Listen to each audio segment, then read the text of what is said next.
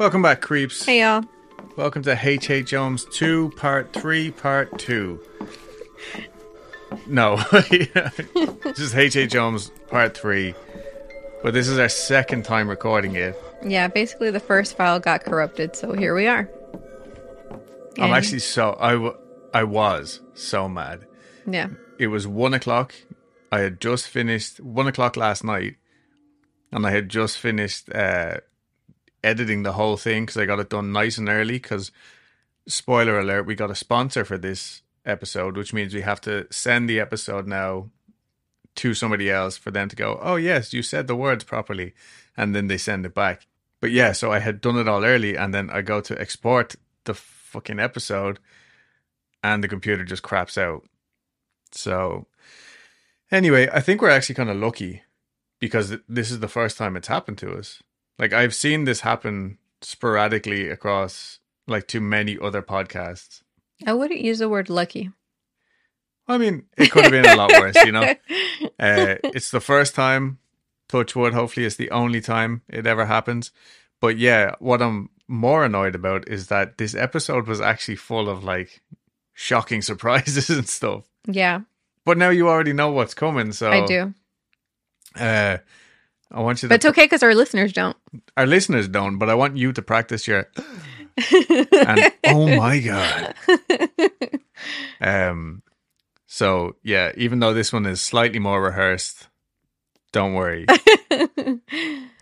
But yeah, with that being said, we actually did have a lot of banter last time because we had just been to the Ren Fair. Well, last time, two days ago when we recorded this. yeah. So last weekend we went to the Ren Fair.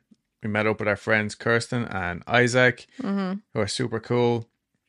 Um, because Kirsten, we only know her because of the podcast. Right. She reached out last year. She works up there, and uh, We're yeah. lucky enough to meet her in person. yeah, and now we just have some cool friends that we go to the Renaissance Festival with, Yeah. and um, yeah, it was a lot of fun. Got some nice pictures, and actually, uh, so I posted a reel.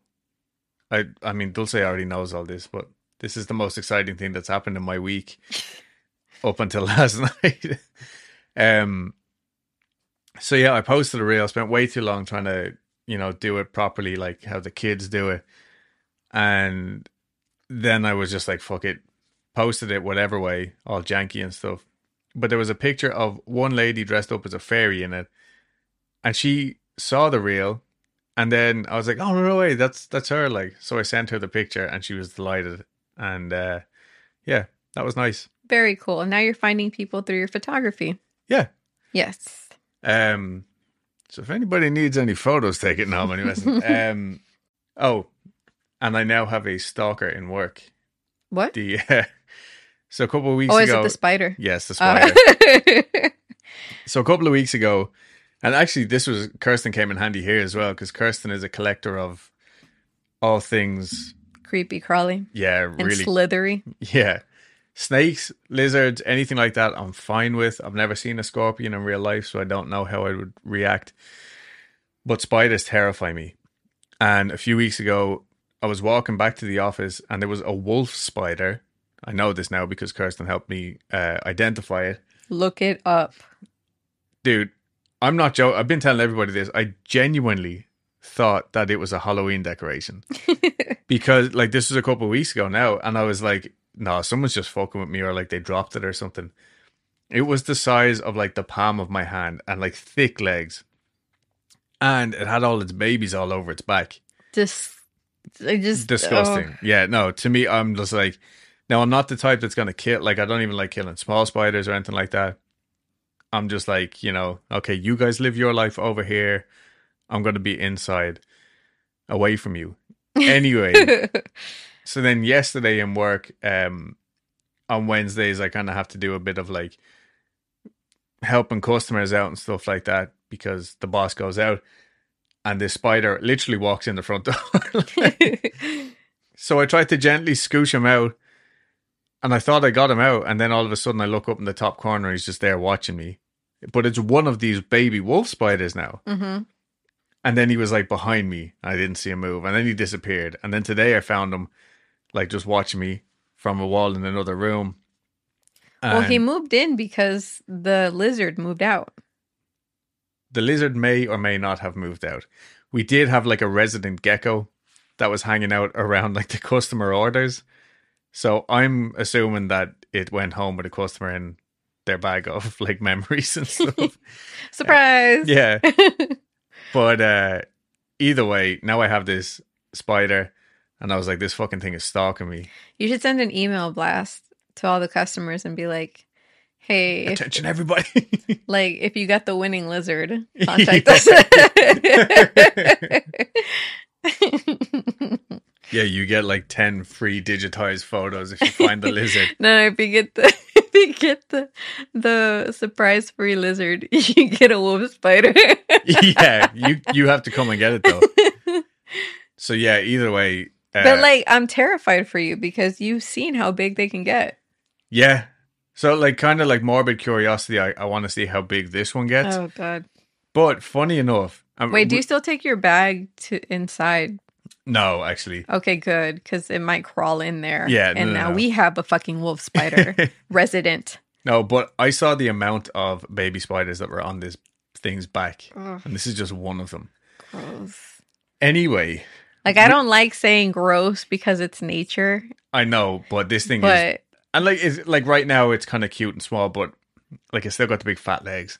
oh Jesus, You know, not trying to body shame the spider or anything. bless it. Anyway, I sent the picture to Kirsten again. I was like, "This fucking thing is out to get me." or, or she said, "It's out to get you." Like, watch your back. And I was like, Is "You- it really? I mean, I don't know, but I thought like I saved its mother Yeah, basically. Well, I spared her life, yeah, so surely he should have my back. yeah. You know. Anyway, I I I thought like I, I hope she was kidding because I would have taken that literally because she knows so much about spiders. it, like the baby chick thing. Like, no, it saw you as a baby, and now it's following you. everywhere. and now you're its father. yeah. But the the last thing I will say, and this is actually pretty funny. So I said the day we saw the big one outside, hmm because this was like, like I sent pictures back home and everything. I was like, yeah, oh you God. alerted the media. Yeah, I, I Yeah. really did. Call a press conference. But I went into my boss and I was like, "Hey, you should come see this thing. It's a fucking giant." And uh, I was like, "Are you afraid of spiders at all?" And he's like, "Well, I'm not afraid so much as I just don't like them because I've been in hospital five times for different spider bites." Yeah. And then he like proceeds to pull up and show me, like, look at this. My my right calf is smaller than my left calf because a spider. Um, what did he say? It didn't bite him, but he's like, it The venom. discharged on my leg. That's. Gross. He was like deadly serious as well. It came on your leg. Yeah. Basically. Acidic spider semen.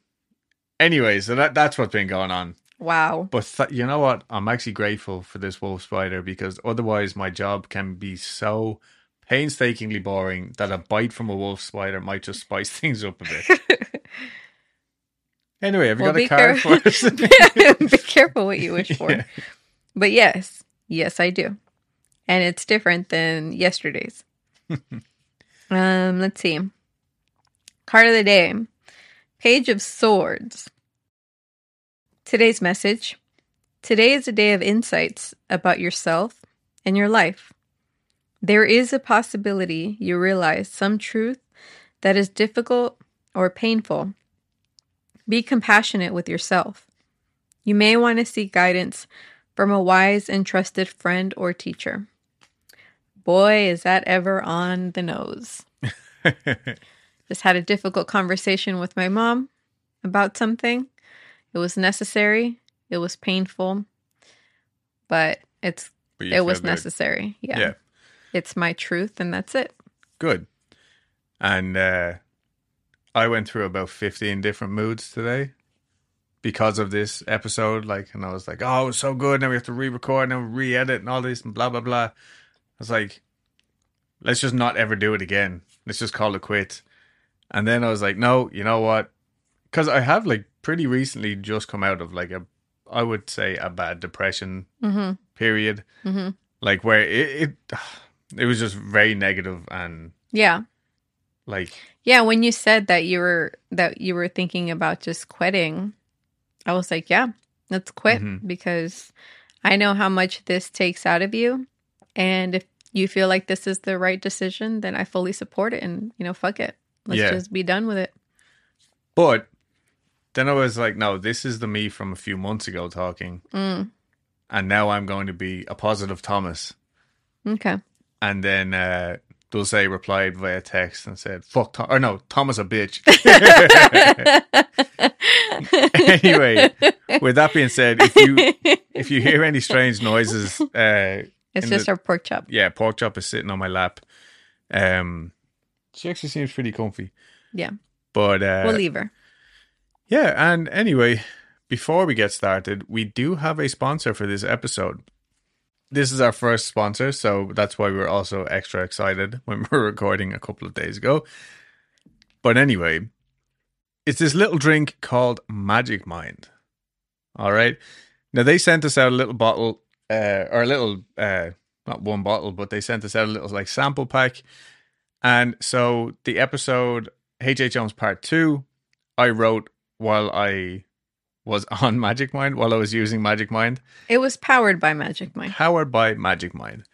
And so that day, because everybody here knows like the focusing thing is really difficult for me. hmm But that day, anyway, I went to a coffee shop. I had something to eat and I took the little shot of Magic Mind. It looks like those little like cold pressed juice shots or like the turmeric shots that you see in the grocery store. But it's packed full of matcha. Um so there is a little bit of caffeine, but it's like a nice smooth caffeine ride. You don't get all jittery and stuff like that. It also has something called Bacopa Monnieri, which is a nootropic that improves your attention span. This is what actually helps you focusing.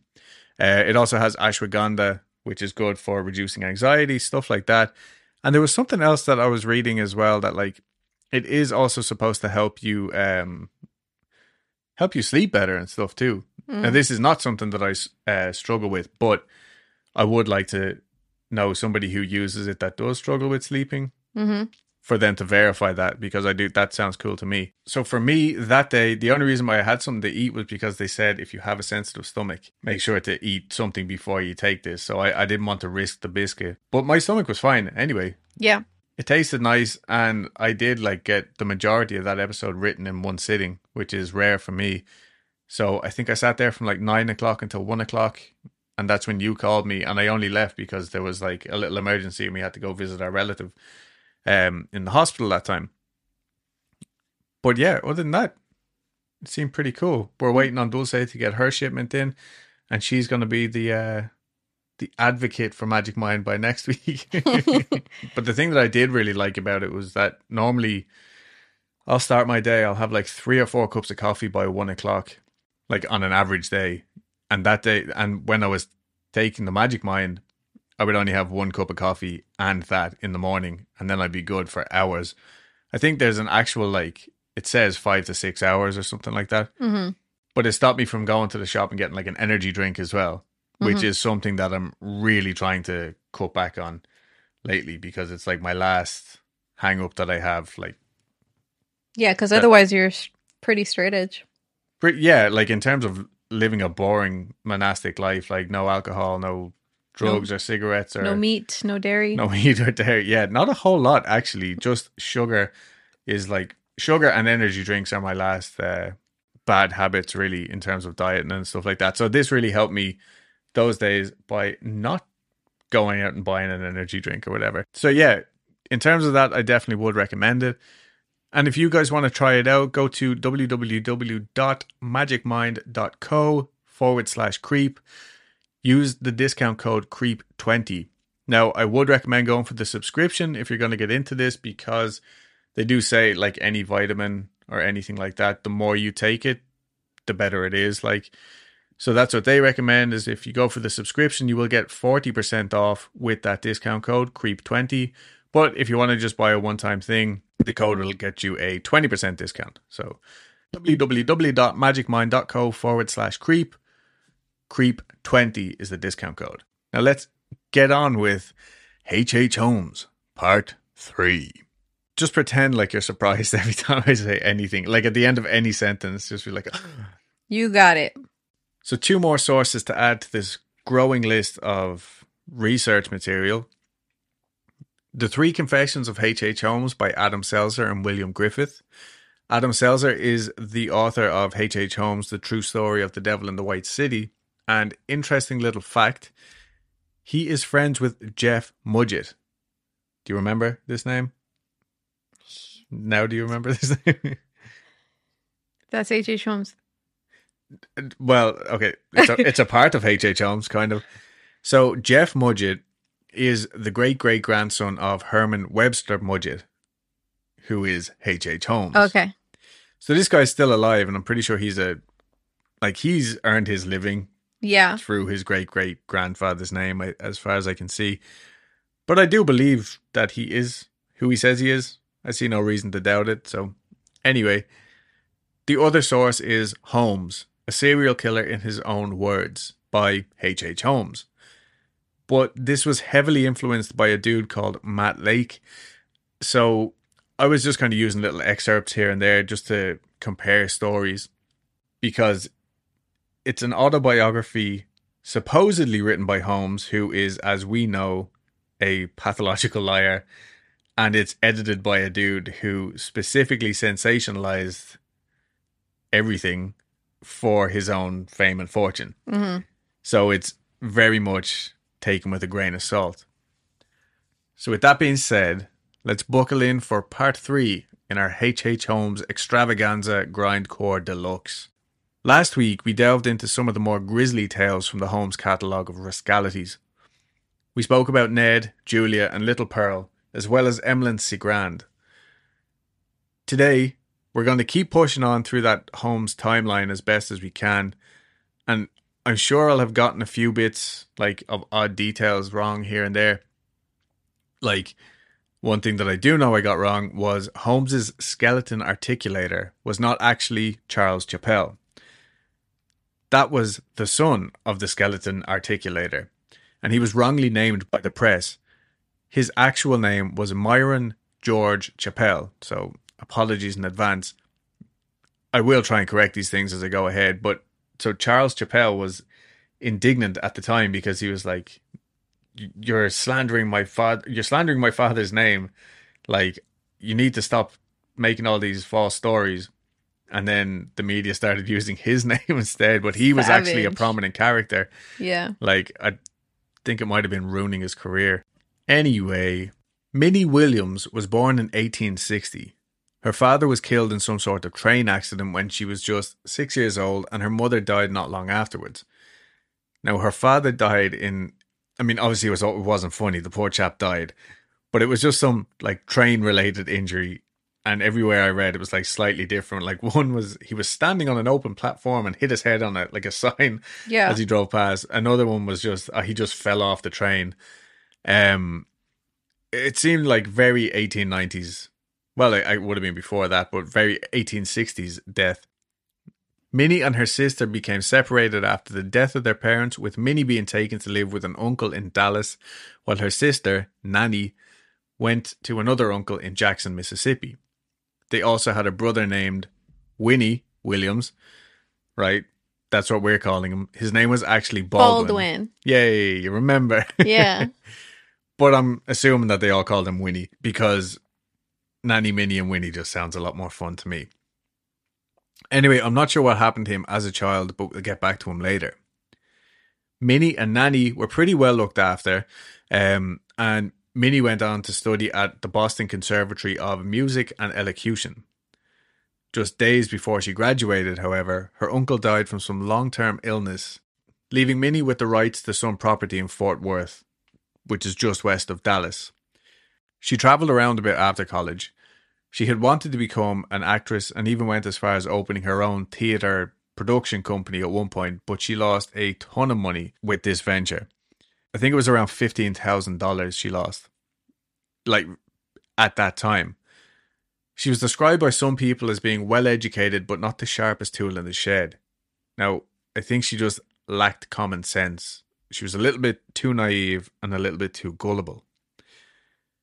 She ended up making her way to Chicago on her travels, and there's many stories of how the two actually came into contact. like everything with Holmes and his own version of how they met is just adds to even more confusion.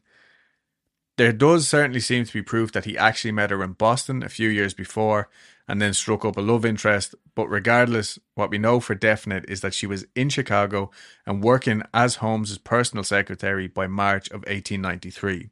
And within weeks, they were also lovers. Now, poor El Minnie was not like Holmes's other mistresses, in the sense that she was not tall, buxom, or even blonde. Some descriptions were not very nice, and some were very polite, describing her as gracious and elegant, but hardly beautiful. Harold Schechter described her as short and plump with light brown ringlets that made her look almost like an overgrown baby. and he's not the only one to describe her as basically being a giant baby. A giant baby. A yes. giant baby. But Holmes was a modern man and not some pig who only cared about looks. Minnie also had Money. ding ding ding. Just, I just want to jump in real quick because there was something that was bugging me. I was trying to remember what the colloquial colloquialism was for someone that doesn't have common sense, and it was playing with uh, what is it saying? A few cards short a few of a deck. cards short of a full deck. and so that put me down a rabbit hole. so that's what you've been researching this whole time. Yes. Uh, there's a few beers short of a six pack. There's a village missing its idiot. Oh god, that one's harsh. that that's a little bit harsh. I like this one. Uh, I like this one. The elevator. The elevator doesn't go to the top floor. Couple of quarters short of a roll. what? Missing a few buttons on his or her remote control. Jesus Christ. What? As smart as bait. Well, Yeah. I li- I like uh uh dumber than a box of rocks. dumber than a box of rocks. So I don't know if she was quite that dumb. She is a victim here. So uh No, yeah, no. I was let's just, go with yeah, not the sharpest tool in the shed. I, I think that's a, a nice way of putting it. Yeah, no, I just like those sayings. So they're pretty they are funny. funny. Yeah, I'm gonna try and store them for future use. Yes, I like the elevator one. Yeah, me too. I'd never heard of that one. Sorry, my foot went dead holding pork chop, and now I've got that pins and needles feeling where I'm afraid to move it. Mm, but you must. But I must. So I couldn't tell you exactly how much Minnie had at this point after her loss with the theatre company, but she had the deeds to her uncle's land and also a small inheritance, I think from the uncle. Like, I think he left her a lump sum, the land, and she also had her inheritance from the unfortunate death of Winnie or Baldwin. Mm-hmm. I'll get to that in a little while. But by May of 1893, Holmes had rented a furnished flat for Minnie and himself to play house in. It was located, remember this fact, it was located at 1220 Wrightwood Avenue, which you should Google. I always Google the addresses when I'm Oh, doing these things because I'm like, I love seeing if the thing is still there. Is that the place that's not the place anymore? it's the place, it's not the place anymore. So, again, imagine living with me and you're Dulce and you just got home from a long day of work. and then I come home and I'm like, guess what? So they rented a place at 1220 Wrightwood Avenue. But if you Google 1220 Wrightwood Avenue, the building that you see today is not the same 1220 Wrightwood Avenue that was there 150 years ago, 130 years ago.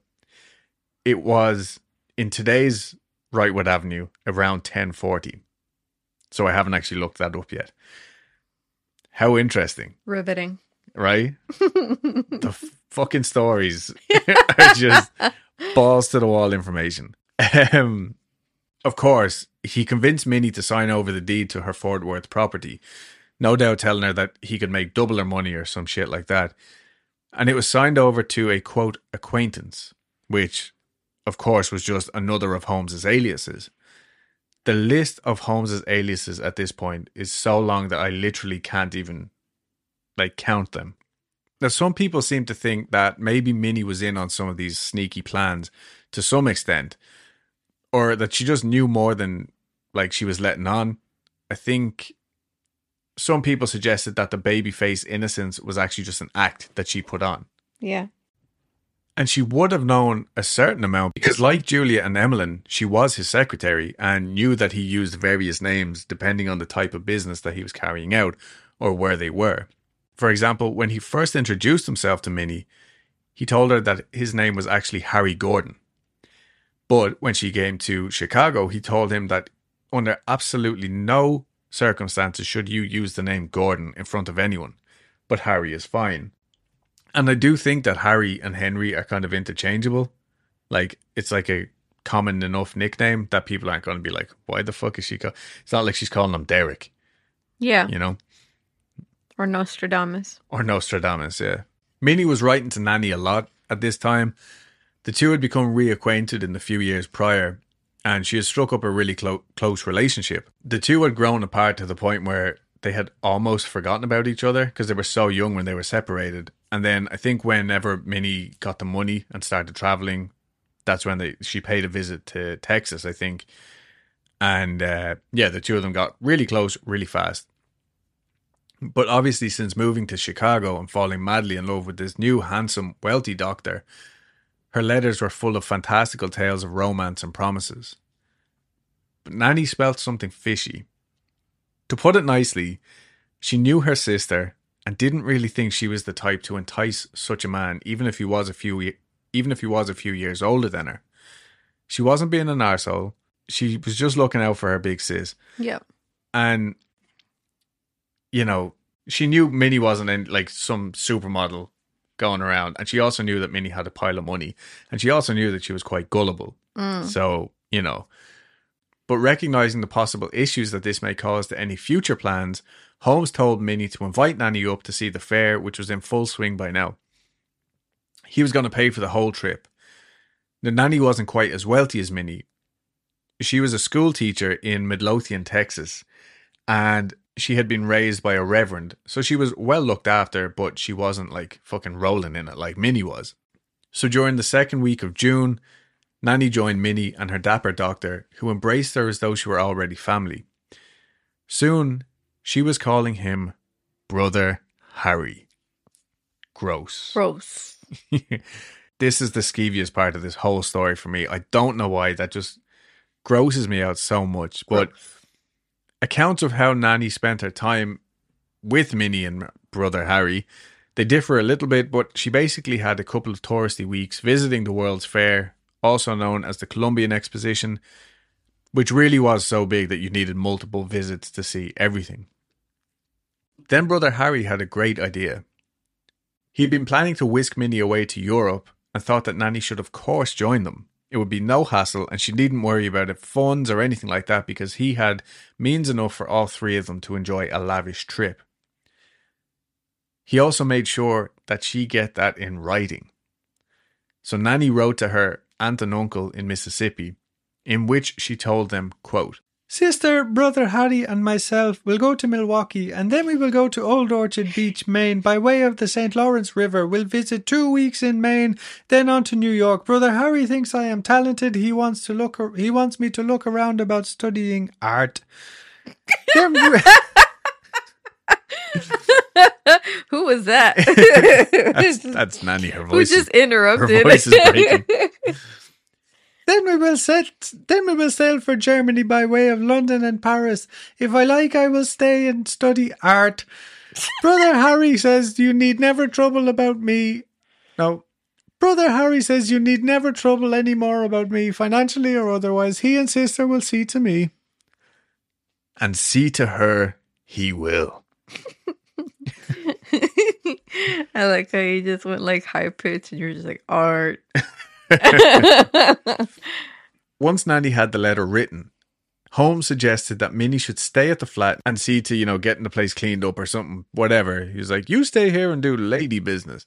I'm going to take Nanny to the castle and give her a tour because she hadn't been there yet.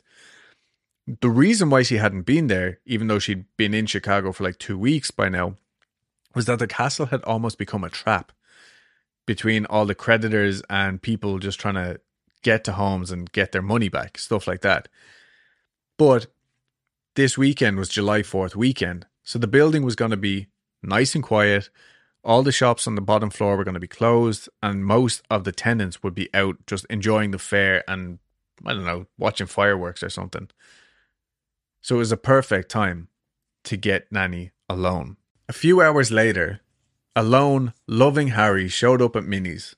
He told her that Nanny was waiting at the castle for them both and that they were all going to go out for a nice dinner. This was the last time anybody saw Minnie or Nanny. Holmes later confessed that he believed that the infamous footprint in the vault actually belonged to Nanny, but I think that was a dubious claim at best. He was just trying to, you know, He was just being a bitch. he was just being a bitch and trying to like drum up media attention, stuff like that. Patrick Quinlan and Ben Pitezel actually inherited some of Minnie's possessions. Pitezel's wife Carrie got a load of lovely dresses, supposedly, and Quinlan got two big trunks bearing the initials MRW, which were Minnie's initials, and I actually still haven't looked up what the R stood for. Jesus. But the saddest part of all of this, well, I mean, definitely not the saddest part. One sad thing about all of this was that while Nanny's trunk of possessions went sadly unclaimed at the train depot, it eventually found its way back to Midlothian, where Nanny was uh, working as a schoolmarm, Midlothian, Texas.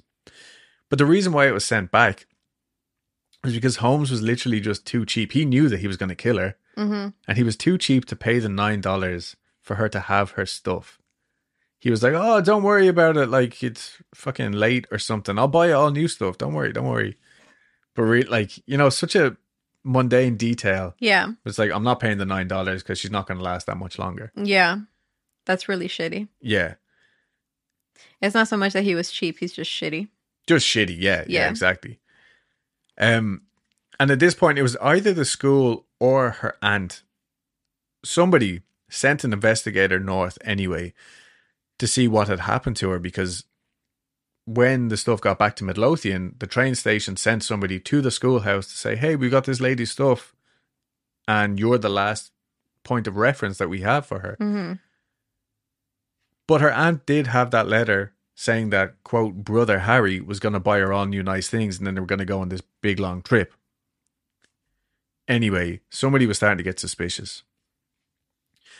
And here's where we get another lovely sprinkling of confusing as shit timelines because everything in this is just all over the place because of Holmes. Holmes and Minnie had actually gotten married at some point. It was a quiet little ceremony with an officiant and a couple of witnesses but the paperwork was never processed. So it was just Holmes telling Minnie, "We're married now." Like he went through the whole thing, and he just didn't like send in the last little thing. So Yeah. Minnie died believing that she had married the man of her dreams, Yeah. when in actual fact, he was still married to Clara Lovering back in uh, Massachusetts or wherever, New England. And. Was living in Wilmette, just outside of Englewood. So at this point, surely another wife would be the last thing on his mind. But like, why didn't he just send it off? Because then he would have been done for. Uh, oh, well, I guess he actually would have been saying? Harry Gordon written on the thing. Yeah. But he, again, this is his thought process. He's like, Is it oh, because there's it no costs need to- money? Probably. And Yeah. he's just like, well, this it's just going to muddy the waters. Like, it's another way for him to get caught out, basically. Okay. But as well as all this, he had already set his sights on someone else at this point. Yeah. So in March of 1893, which is documented as when Holmes and Minnie were at least working together in Englewood, Holmes had already known 23 year old Georgiana Yoke. She was described as being absolutely stunningly beautiful by some. She was petite and blonde with a magnetic personality, although other people said that her eyes were crazy far apart, almost bulge, almost bulging, something like a King Charles Cavalier or French Bulldog.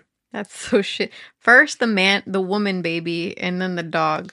I know. I think people just got really shitty once these people got their names in the paper. Yeah. Um, and then the It's other like part, it's like social media. yeah, a little bit, yeah. but so there's that school of thought, and then there's also, I think, she genuinely had such a lovely, bubbly personality that some people just didn't see her. Um, She had haters. Yeah, no, no, no. But as well, like some people literally described her eyes as deformities. Yeah, so I don't know, but it was a funny little connection because people were like, well, maybe this is why her and Holmes got along so well because he was also supposed to have like a gimpy eye. Oh, yeah, I know. Anyway, Holmes had been trying to court Georgiana the whole time that the Minnie and Nanny business was going down. But suddenly he had a lot more free time after July, and the two of them wasted no time in advancing their relationship. By the autumn of 1893, they were engaged and planning a winter wedding.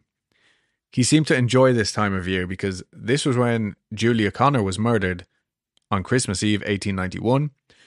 Emeline Cigrand was murdered in December of 1892, so some sort of big event was definitely becoming his Christmas tradition at this point.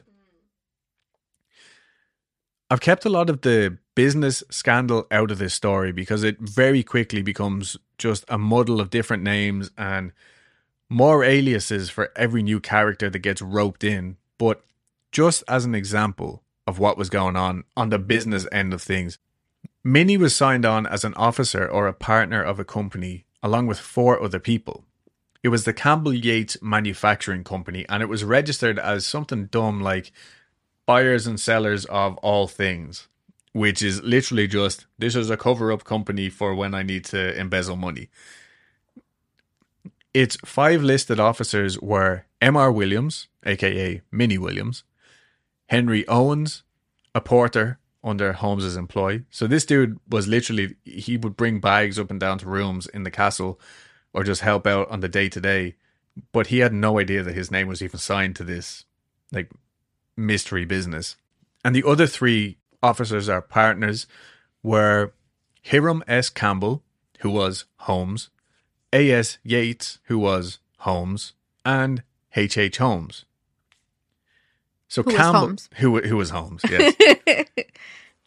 uh, Hiram Campbell was the name on the original deed for the Holmes building, and Yates was supposed to be some rich New York businessman, but he was fictitious. Either way, Holmes's business rascalities were definitely catching up with him at this point. The investigator who was hired to find out what had happened to Nanny and other strange inquiries relating to both business and missing persons had inadvertently stirred the pot with a whole pile of Holmes's creditors, leading to a lot of them banding together to track him down. Oh, yeah, and while all this was going on, he had actually been ousted in a big newspaper scandal, I'm pretty sure the year before. But I guess he used so many aliases and it was still so easy to just defraud people, especially when the papers weren't printing actual pictures. It was like sketches of the man and random names being thrown out. And then the people that did actually know him were just astounded that the newspapers could sprint, could print such lies about this lovely local businessman that they knew. Like, because they knew that he was nothing but a hard-working gentleman, a true aspiring American.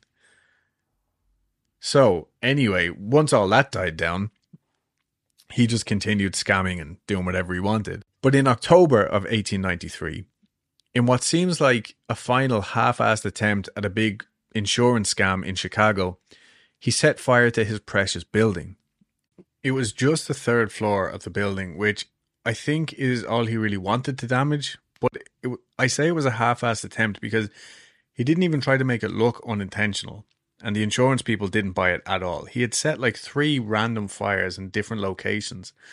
And the reason why it was the third floor, like I explained last week or a couple weeks ago, is that it was never really properly furnished or kitted out to be lived in. Like he really just built it as a ploy to trick other investors into Mhm. thinking, wow, like he's going to have this many more rooms. Like we'll definitely give him money for this, that, and all the rest. So it was empty, other than he had an office up there. He moved his office up there. In the end, the insurance company offered to pay out somewhere around $6,000. However, they would only pay it if Hiram S. Campbell came to collect it. The plot thickens. The plot thickens. The insurance investigator knew exactly what Holmes was up to, but I guess he either had no way of directly proving it or they just didn't want to waste time like getting police and all involved. In November, a meeting was called with all of those creditors who had banded together. Dozens of them, according to Harold Schechter, but even one dozen is pretty threatening. they had all hired one singular lawyer to represent them all, and they also had a police officer with them. Now, I'm really surprised the Holmes even showed up at this meeting, to be honest. But in he went to a room full of people who were demanding he pay them back $50,000 worth of bad loans, stolen goods, and dodgy credit notes. Either they, he pays them back or he goes off with this police officer. Mm-hmm. Now, $50,000 today would be just under 1.7 million. I did get a little bit off track looking this up, but that means that $1 back then is worth around $34 today. Some of that is relatively priced, like a shirt, for example, was around a dollar. But then I looked up, like a box of cornflakes is something that we could have bought back then and we can still buy today. And a box of cornflakes back then was 10 cents a box. I looked up on Walmart's website, and for some reason they said it was almost $8 for a regular sized box of cornflakes. And that's why we don't eat cereal. That's why we don't eat cereal. No, but I don't know if that's true or not. I really couldn't find. This on the web. The Whoa, fuck? bitch! Don't be listening to me. what did you find on the web? You didn't even give me an answer. Thought she was going to tell me. You know She what? just wants to be on the show. Yeah. How much is a box of cornflakes? okay, four eighty from from Target. So anyway, I looked it up again. Thanks to Siri there. But either way, four eighty or something like that for For some flakes. yeah. Four fifty between four fifty and four eighty for some frosted for some regular cornflakes. The frosted flakes are cheaper for some reason. That was a different conspiracy. But with that price, based on this one item, that 1.7 million is more like two and a half million or in and around that. Don't even get me started about the cookies because they were only five cents back then for a pack of cookies. Today, a pack of Oreos is almost five dollars, and I'm not happy about that. Jesus. Anyway, back to this meeting of seething creditors. The lawyer that they had hired was all fired up. He was like getting ready to win big off this. But Holmes brought the good old charm that had gotten him this far. And within minutes, he had all of the creditors nodding, nodding along sympathetically as he explained his hardships with tears in his eyes. He actually talked them, he actually talked them around to taking a credit note. He said that he would take out a mortgage based on some properties he owned or something like that. And everybody was like, oh, yeah, okay, like that sounds good to me. Like, I'll take this credit. Thankfully, the lawyer was there and he just asked Holmes to please step out and wait in the other room while they discussed it. But while he was waiting outside, he noticed an open window. And so he just climbed out the fucking window and left the meeting. He said that window looks good. Yeah, what a delightful day it is outside. and just jauntily went on down the road. Like, so the cop, the lawyer, all these creditors, they had just been swindled again, like Yeah. Out of their time. out of their time now. Yeah, like it was, it- it was a really big insult, I would think. Mhm. In early January, he skipped town with his lovely new fiancee. They were heading to Texas to meet his right hand man, Pitezel. You see, on the 9th of November, the Fidelity Mutual Life Association of Philadelphia, Pennsylvania insured one Benjamin F. Pitezel's life for the sum of $10,000. Now, you might be thinking, what's going through Georgiana's head right now? But Holmes had definitely laid a fin- but Holmes had definitely laid a foundation for this business trip that they were about to embark on.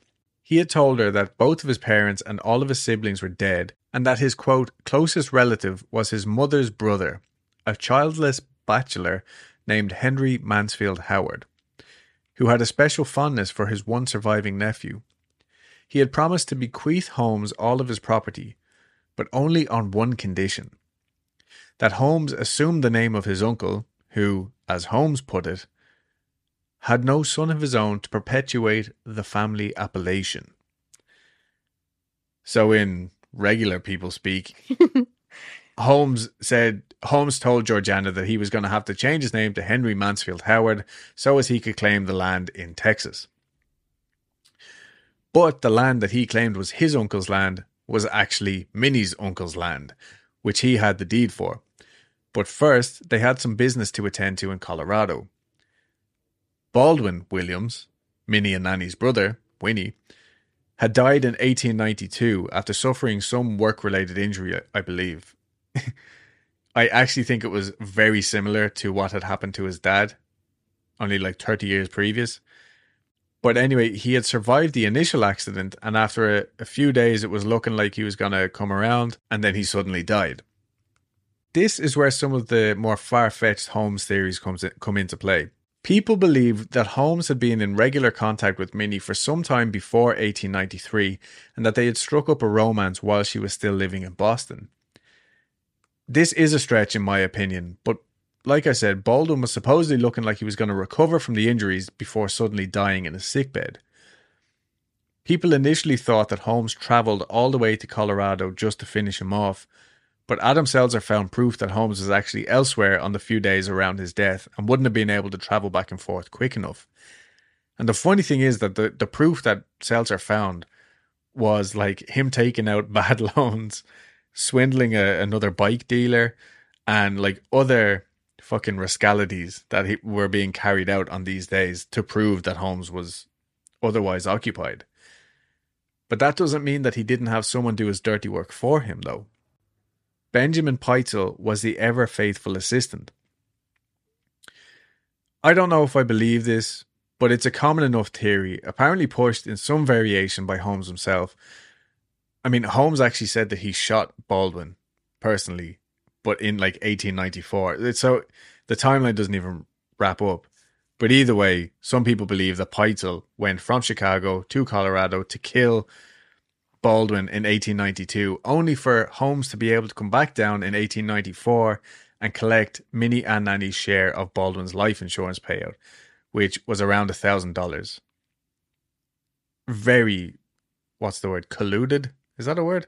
Convoluted. Convoluted, yeah. it's late.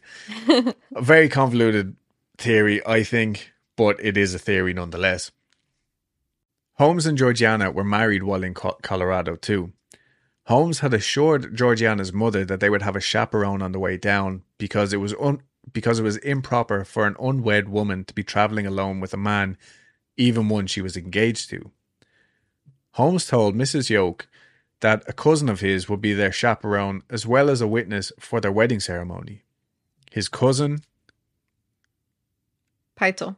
Minnie Williams. Oh, oh yeah, because Minnie was everywhere. Minnie was everywhere. So, like with his other weird attempts to keep his victims' names alive, and to keep people from thinking that he had murdered them, obviously as well, um, Holmes kept Minnie's name alive for a long, long time. People would report meeting Holmes in various cities and situations and being introduced to a Minnie Williams long after she had been murdered. But thanks to Adam Selzer's sleuthing, we know that Henry M. Howard, as he was going by, married Georgiana Yoke on January 17th, 1894, in Denver. The officiant was Reverend E.J. Wilcox, and witnesses and the witnesses were C.M. Ozenbaugh and Bessie Anderson. Now, I think these were just like congregants of the Reverend's church or maybe office workers or something. But either way, it was proof that Minnie Williams was not actually there. Even though Georgiana's mother went to the press like once Holmes was arrested, and she said, "No, no, no, I have proof. He told me, and I have their wedding, uh, their marriage certificate here, which says the witnesses are." And when she pulled it out, Minnie Williams's name wasn't actually on it. She had gotten herself confused Mm. because of the fate she had in Holmes. Anyway, from Colorado, they headed south to Fort Worth, Texas. Here, Holmes again changed names, explaining to his new bride that he had been informed of squatters living on his uncle's land and he didn't want them finding out who he was, so he became either O.C. Pratt or H.M. Pratt, while Pitezel became Benton T. Lyman. Georgiana accepted this reason, and again, I really think that this is some of his more reasonable lies. Like, people were trying to make out that Georgiana was like complicit and going along with it, but really, like, he's telling her fairly believable things. Like this is nothing too outlandish, especially back in the day. he's saying like, "Oh well, if I want this land, I have to change my name because of my uncle." And then when he gets there, he's saying, "Well, if I keep my uncle's name here, the squatters are going to recognize it and they're going to kill me because Yeah. they want the land for themselves." hmm So anyway, I don't think that Georgiana was as complicit as some newspapers and stuff were making her out to be. Minnie's land was a decent sized lot on the corner of Second and Russell Street near the Tarrant County Courthouse. I tried to find this place out as well, but I think Russell or Rusk Street has had its name changed, but Second Street is right by the Tarrant County Courthouse. So if you want to give yourself a little Holmes tour, you can go around there, and that's where the land was. You can pull Adam and Google that shit. Yeah, yeah. Find out for me actually if you have access to the town's historical records of uh, street names. We'll do a whole bonus episode on that. But when but when Holmes saw the, the plot of land, a light bulb went off over his head, and he decided to do something completely original and out of left field. He was going to construct a quote imposing three story office building on the site acquiring materials and furnishings on credit, issuing fraudulent notes for the labour, and using the deed as collateral for a string of substantial loans. How had he never thought of this before? It's like Groundhog Day. It actually does get a little bit like Groundhog Day uh, going through some of this stuff. He was literally designing the same building as he had in Englewood, only this one was roughly twice the size. And even while this one was being built, he began to make inquiries about a third building if he could find land nearby. After around two months, he had swindled more than $30,000 worth of loans based on what he was building. And of course, no contractor was being paid or anything. But on top of all of this, he was also doing his old, like just buying random shit on credit and selling it on. And I think this was a point of almost pure madness for Holmes. Like the game had gotten boring and now he just needed to up the ante. I also don't know. I know that the castle, or I, I know that his new building was never exactly finished, but it stood on that corner for years after. So I don't know whether somebody else came along and like kind of took over, or whether it was just this weird, creepy husk of a building for years. But he had started buying horses using dodgy credit notes that weren't worth anything. And so the sellers would then try and cash these notes in at the bank and be told this isn't worth anything. So this actually took me a while like to kind of wrap my head around, but these were basically checks. Like back in the day, you could just make your own check. Mm. Didn't have to be endorsed by any bank or anything. You would just write on a piece of paper. This note is This you know, note has money. yeah, basically. And people would be like, "Oh, I believe you because that's really fancy writing." And I guess they had a lot more faith in humans back then. And you're dressed nice. And you're dressed nice, yeah. But anyway, they would bring these notes to the bank and be told, no, this is just a piece of paper. But horse thievery in Texas was literally punishable by death. Today, someone stealing a horse in Texas could potentially be imprisoned for 99 years. And as well as this, the official Wild West period ended in only 1895. So Holmes was literally playing one of the most dangerous games in the Wild West. Now, people seem to think that he was living out some sort of narcissistic fantasy, but his rascalities were soon discovered here. But before I move on, because we actually did have a nice discussion the other day, like it's not only that he's living out this fantasy or whatever, but like Texas in the Wild West days would have been like Hollywood almost now. You know what I mean? These this is where these horrific bandits and stuff were originating from. Mm. And so people were reading these legendary names in the papers like Jesse James or Billy the Kid. And they were like, I want a slice of that action because they did have fame. They were doing horrible things, but the, all the people were seeing was the money and the cool Oh, outfits yeah, and yeah, stuff. yeah. You know what I mean? That's that's the conversation we had about the obsession these days to true crime and serial killers. Yeah. Mhm. Yeah, exactly. Um, we were just equating it, like especially now, recently with like this new Dahmer uh, documentary or series out on Or Netflix. the Bundy tapes or the whatever. Bundy tapes, all of these, it like really glorifies them. Now, thankfully, we don't have people trying to, you know, mimic them, but there is that like weird kind of fetishism. Whereas back then, I'm sure there was an awful lot of young dudes who were like, yo, Billy the Kid lives down here. Like, let's put Yeah. on our dancing hat and let's go. So it's basically a lot of the same thing back then too. Yeah, like they're gonna go and be these big notorious gangster criminals, Mm-hmm. celebrities though as well. His schemes and scams went undiscovered for years in Chicago, but this time they only lasted around four months. Holmes, Pitezel, and Georgiana fled Fort Worth in the middle of the night, and this time they set their sights on St. Louis. Now, I do think that a certain extent of this was Holmes just getting reckless in his activities. Like, surely he knew that stealing horses in Texas was a surefire way to get caught, you know? Yeah, he definitely wasn't dumb. Yeah, he wasn't dumb, but like in Chicago, there seemed to be a certain either he just knew he was more comfortable there, he knew more of what he could get away with, or he just genuinely stopped caring when he got to Texas. But in St. Louis, he tried another classic Holmes swindle. He bought a small pharmacy with a meager down payment and a promise to pay the rest of what he owed in one month's time. As soon as the drugstore was in his name, he stocked it out with supplies from the Merrill Drug Company, which he had bought using Credit. credit. Whoop whoop. Once the place was fully stocked, he just sold everything, made a fake bill of sale to a, some made up person. So when his creditors called looking for a payment, he would just tell them like, "I don't even own this place. You need to talk to A.S. Dugalholm or some crap. I don't know." Whatever name he made up. Yeah, another foolproof plan. Only this time, while he was still he plan- was the fool. he was the fool.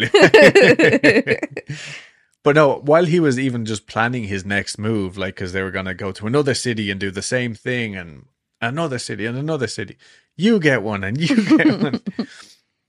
But this time he got caught. The Merrill Drug Company got in touch with the St. Louis police, and on the 19th of July, 1894, Holmes found himself in jail for the first time in his life, as far as I can tell. Pitezel, meanwhile, had moved his wife Carrie and their five kids to St. Louis, but they were living in squalor. Even though Pitezel had put in a lot of work with Holmes in Texas, he hadn't really seen any of the earnings because Holmes had, quote, reinvested it in a real estate venture that was, you know, sure to double the money or whatever he had told him, like, yeah, yeah, don't worry about it. But the Pitezel family did live happily enough, though. Like, they were all together for the first time in a long time. And even though Ben was back on the drink, this famous gold cure had unfortunately not done the trick for him. So he explained the next part of the plan to Carrie. Holmes and him were going to go to Philadelphia and fake his death so they could cash in on the insurance. They were going to do the deed in Philly because that's where the home office of the insurance company was, so Holmes reckoned it would just speed up the whole process with the claim. Let's just bring the corpse to them, you know? Mm-hmm. Carrie was not happy about this one bit. She really didn't want him involved in such rascalities. But on July 28th, 1894, Pitezel had came Pitezel came home steaming drunk and sat down at the table with his oldest daughter, Dessie. He was mumbling and stumbling over his words, but essentially told her not to believe any stories she may read in the papers about him being dead or anybody who might sound like him being dead. And she kind of just brushed it off. She was like, All right, you drunk man. Like, what the fuck are you talking about? What a nice conversation. Yeah, like, I'm just so glad we're all back together. Dad. Yeah, right. But the next morning, he hauled himself to the train station and left for Philadelphia. How awful must that train ride be? Dying of a hangover hmm in the middle of July with no air conditioning and everybody just sweating on each other. Gross. Now, Georgiana had managed to bail Holmes out after 10 days. She was furious that they would arrest her gentleman of a husband over some silly business error. Clearly, their mistake. But in her defense, the last 10 days had been a nightmare. She was stuck in a strange city, having to arrange bail for her, quote, wrongly imprisoned husband. And she really, like, it really took a toll on her. I also don't think she had any of her own money. You know, like, Holmes Yeah. kept the pocketbook. hmm But Holmes actually noticed this time, like just how bad she looked when when he got out. So he told her that he needed to leave for Philadelphia first thing the following morning. He had some business matters to attend there. He was going to send her away for a week to visit a friend while, you know, he sorted out decent accommodations for them in Philadelphia. Now, he genuinely seemed to care for Georgiana.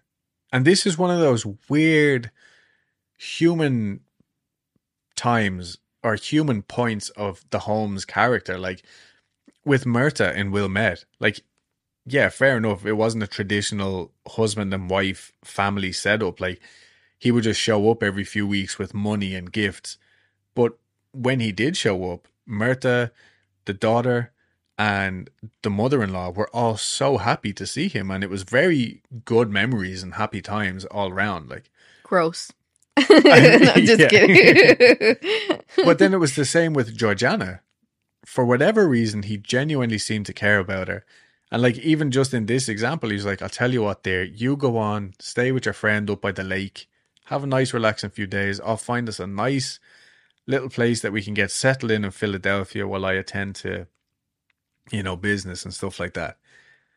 Just bizarre, I think. But Holmes and Pitezel were busy getting their scheme set up. Pitezel, under the name of B.F. Perry, would rent a house somewhere in the city and set up shop as a patents dealer, which was something he had had first hand experience in, so he wouldn't seem suspicious. You know, people weren't just going to show in and be like, I need a patent. And he's like, I have a dog yep. you know, whatever.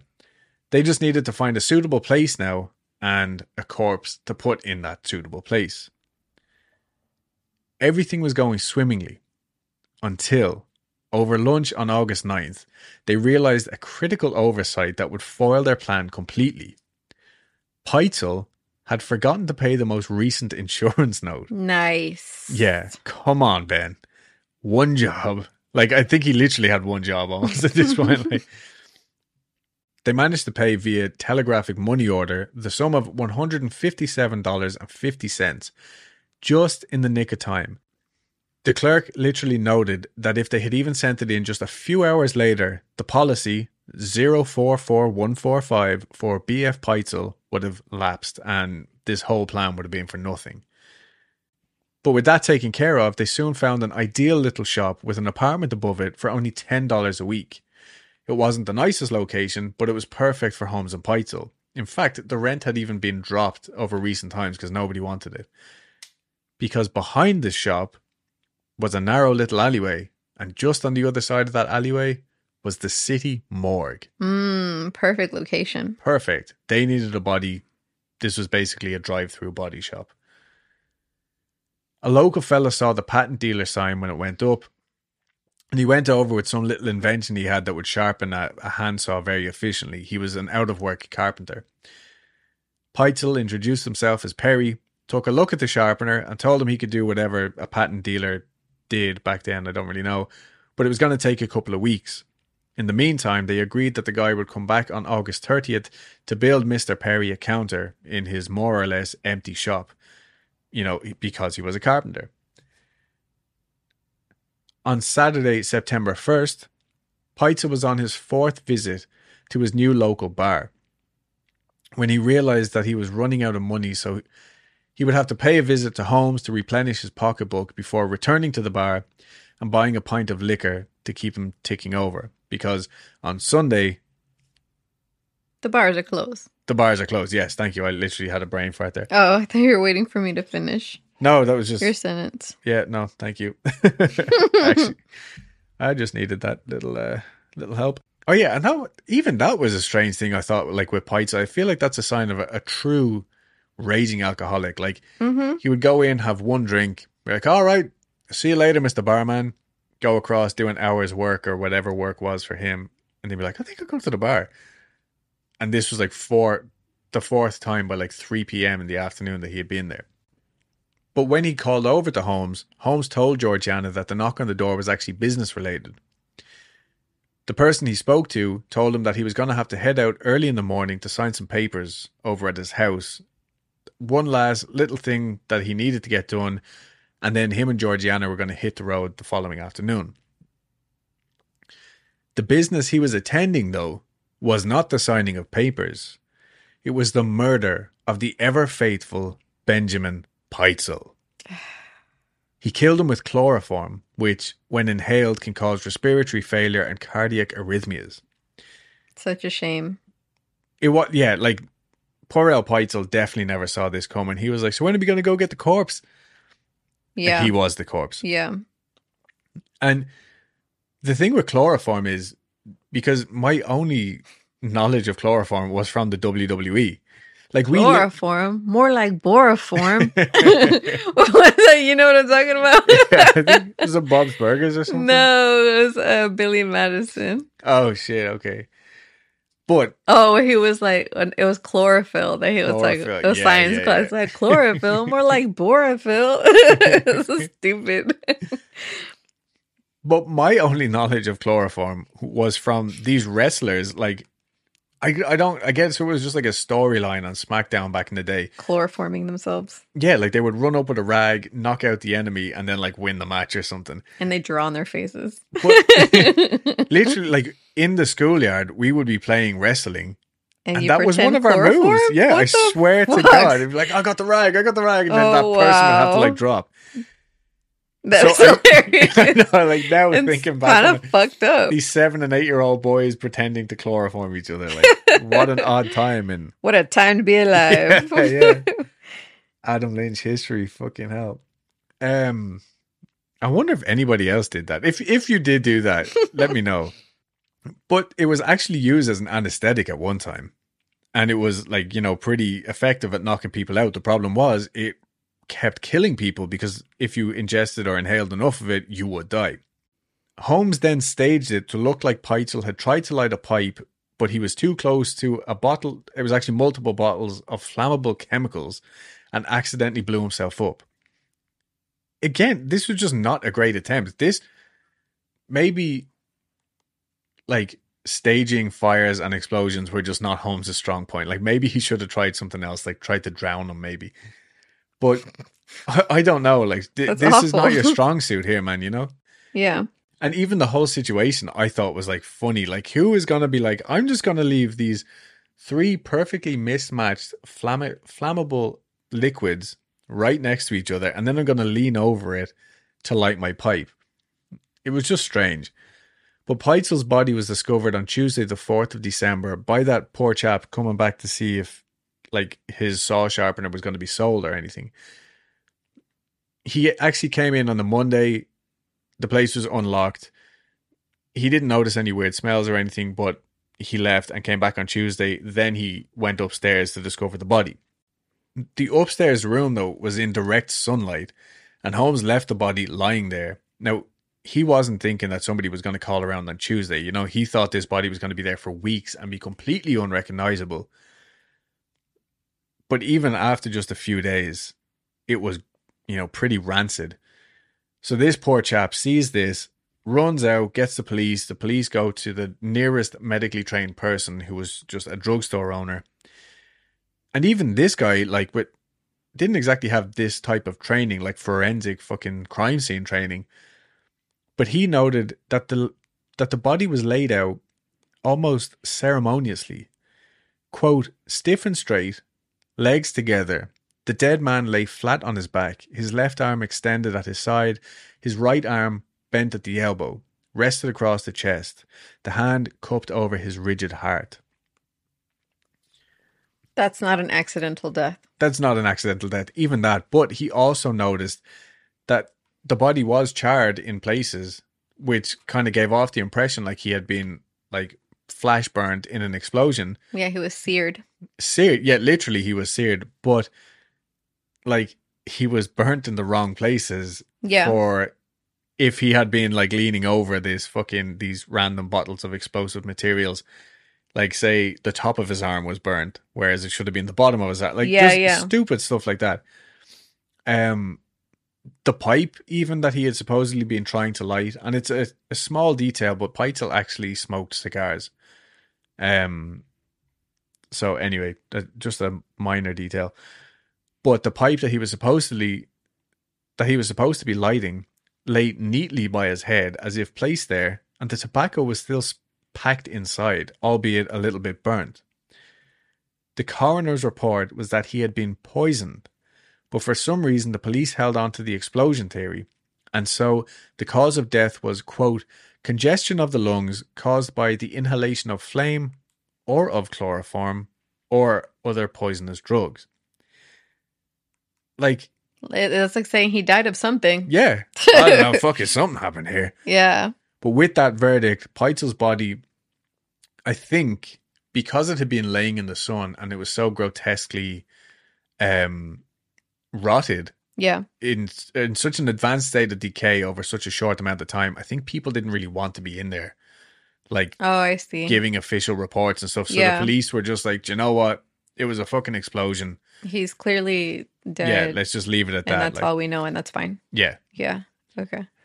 But with that, the body was put back in the cold room of the morgue where it was supposed to stay for.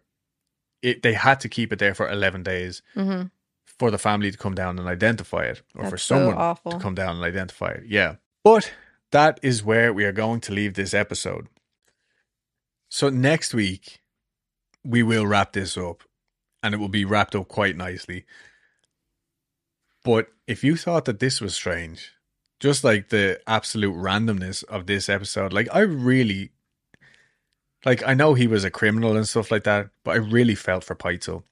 Yeah. And the books, I don't know whether this was just pushed in the media for like to make Holmes look even worse, but the family were devastated. Yeah. Like they were, they idolized their dad. Yeah. They were really, really upset. And he genuinely seemed to be a family man. He had a terrible drink problem, Yeah. but he was a good dad. Like at Mhm. the. Anyway, so it's just heart wrenching and stuff. But yeah, thank you, Dulce, for your patience and for coming back and listening to me waffle on for another hour and a half, even though you already fucking knew the story. I honestly can't believe that happened. I'm just fingers crossed it doesn't happen again tonight. Because if it does, I'm gonna, I'm gonna go dig up Steve Jobs and have a word with him. I don't know who the current owner of Apple is. Is that in bad taste or? no, I'm just trying to remember if I remember reading anything Oh. different. But I don't. Well, that's cool. Um, I just got Red Dead Redemption again after somebody threw it away accidentally. I won't thought it was the names. I'm Grudge not movie. naming any names. I thought it was the Grudge movie. But what I'm actually hoping is uh, to start streaming it. Not like not any set times or anything like that. Just maybe a couple of evenings here Yeah. or there. Um, this particular series was mental, like intensely researched stuff, and uh, like not not me. I didn't research the stuff. I just read the stuff that was researched. Thankfully, but it was a lot. So I'm hoping to get into some like lighter topics for the next few episodes. Like the Galveston Storm. nobody wants to hear about the Galveston storm. Doesn't matter. I want to hear it. It's good. Okay. You'll thank me when it's done. We might do a one part. I'm talking to the listeners. I know, I know. They'll thank me when you've done it. They're going to be like, wow, I never knew that. And I'm be like, I know. That's why I told him to do it. yeah, we will do that eventually. But in the next few weeks, I'm going to try and do some more ooky spooky, back to the good old, you know. Okay. We will do Galveston one day. Anyway, guys, thank you very much for hanging out with us and listening. If you want to go and check out that Magic Mind link, one more time is www.magicmind.co forward slash creep. And our discount code is creep20. Um, I'm going to edit this right now after a sandwich, maybe. So we got to go. We'll see you next time. Bye. Bye. But it is packed full of Dicks.